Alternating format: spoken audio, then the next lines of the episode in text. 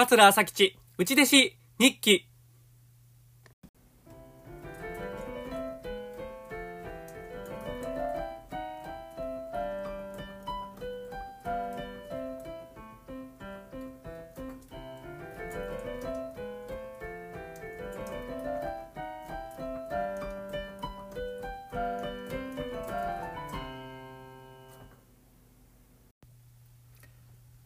はい、桂朝吉です。桂朝吉、内弟子日記のお時間です。今日も聞いていただいてありがとうございます。この番組は、上方の話家、桂朝吉が、米朝師匠の下で過ごした3年間、その間に書いた日記を読み上げていく番組です。3年分すべて読み終われば終了でございます。はい、えー、今日が第80回ですね。第80回。えー、2月の18日、えー、土曜日分から読み上げていきます。これは平成7年、1995年の2月の18日ですね。土曜日。はい。では参ります。別に何も仕事のない日であるが、米朝師匠が37度8分の熱を出して寝てた。明日の一問会は大丈夫だろうか。はい。この時ね、この時期ちょっと米朝師匠体調を崩してまして、まあ、何回か日記でも読んでますけど、実はね、あの、胆管に胆石が詰まってまして、えー、胆汁が流れなくなっている状態だったんですね。で、あの、肝臓の数値がすごく悪くなってまして、で、ガンマ GTP っていう数字もすごく上がってましてね。で、この年に多分手術をしはったと思います。で、えー、胆石を取り除いたらまた健康になったんでございますけども、今考えたらこれね、やっぱり胆石が原因なんですよね。えー、ちょいちょい熱が出てはりました。うん。でしんどいという、あんまりしんどいとか言わはる方じゃないんですが、この時期はちょっとね、あの、しんどそうでした。あの、背中さすってくれるかとか駅でも言うてはりましたからね。えー、でも、胆石を取っても、ね、元気になって本当良かったですよ。はい。2月の19日、日曜日。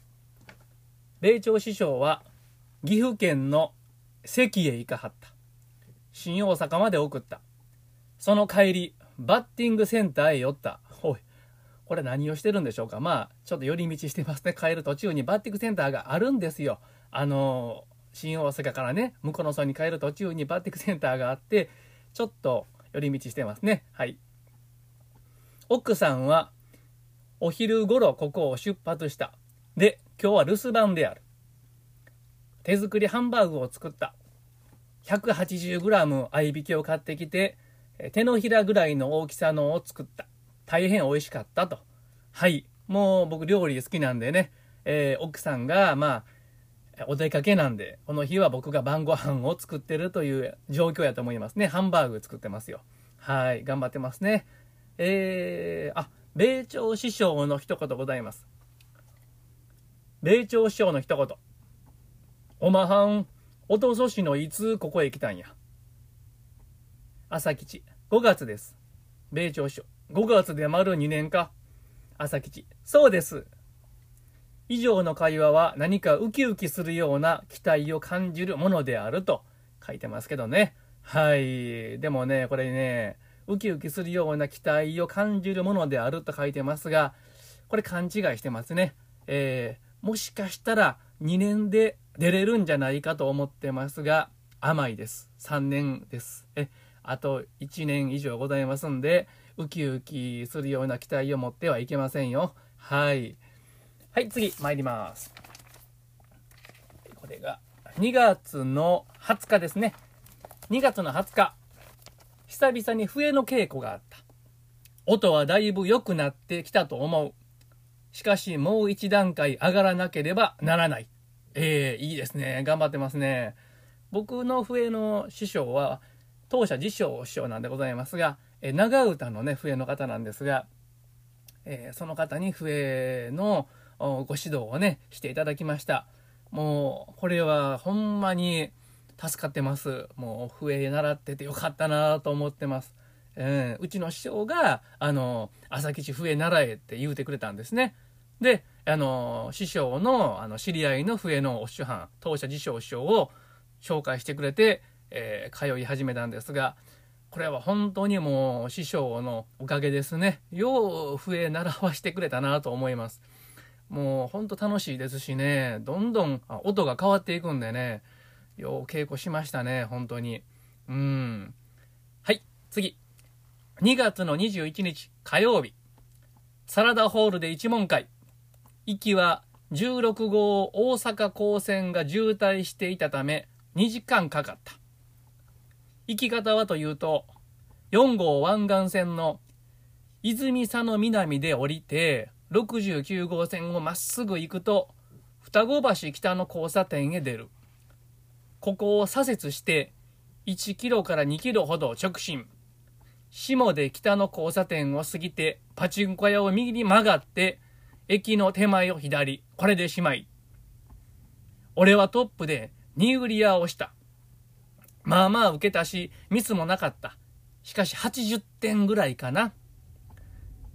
ほにゃららの元気がなかった。これ、ほにゃららっていうのは当時付き合ってた彼女の名前書いてるんですが、ちょっと名前を伏せておきます。ほにゃららの元気がなかった。耳の下が痛いとのこと。帰ってやりたいけど、それができない辛さとありますが、多分これ電話したんでしょうね。あの、テレホンカードの時代ですよ。彼女がね、テレホンカードを送ってきてくれてね、あの、郵送で。で、これで電話してきてって、テレホンカードをね、たくさん送ってきてました。まだちゃんと続いてるますよ。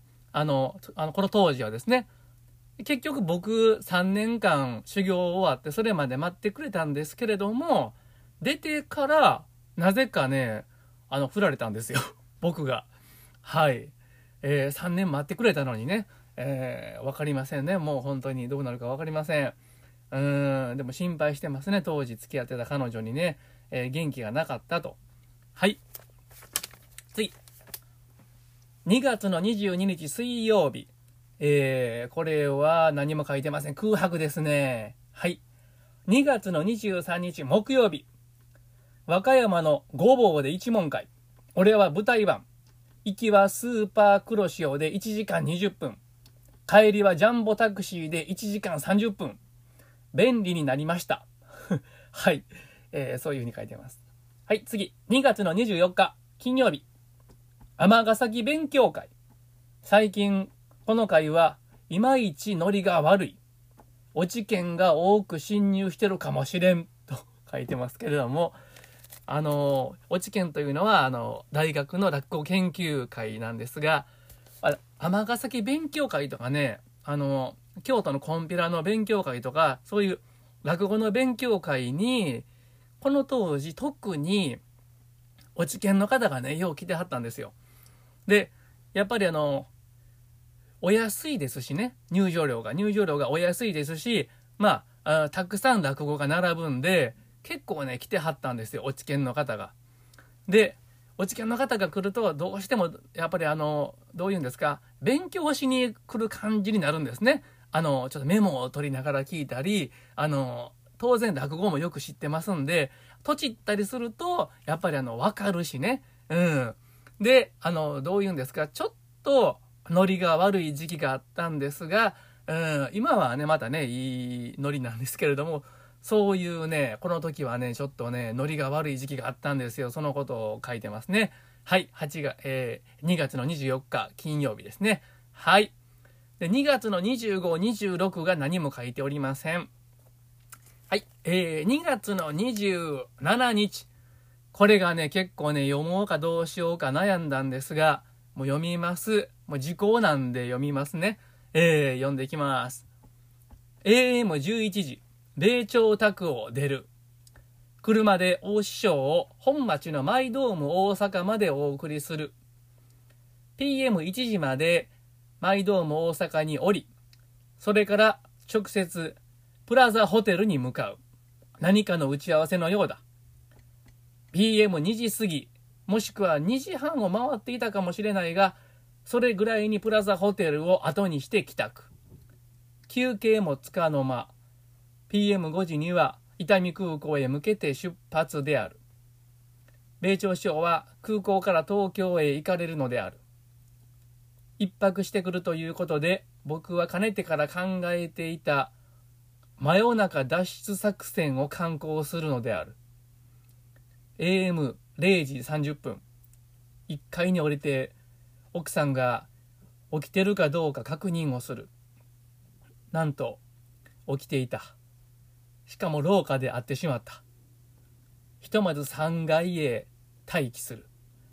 気を取り直して再び1階へ降りる。あれから20分後のことである。まだ奥さんは起きているようだが構わない。作戦を実行しよう。まず庭へ出て庭から柵を乗り越えて一安心。タクシーを捕まえていざ大阪へ。夕凪まで行った。4920円かかった。帰りは電車。朝潮橋の平日の始発は5時13分である。まとにかく作戦成功。はい。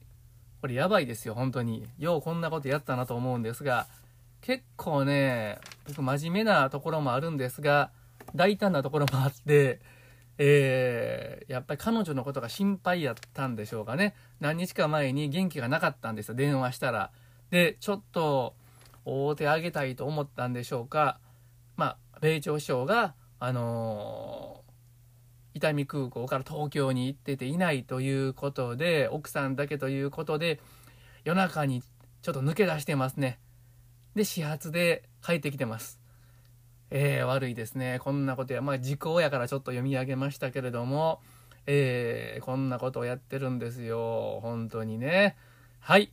というわけで、これはちょっと読もうかどうか悩んだんですが、読みました。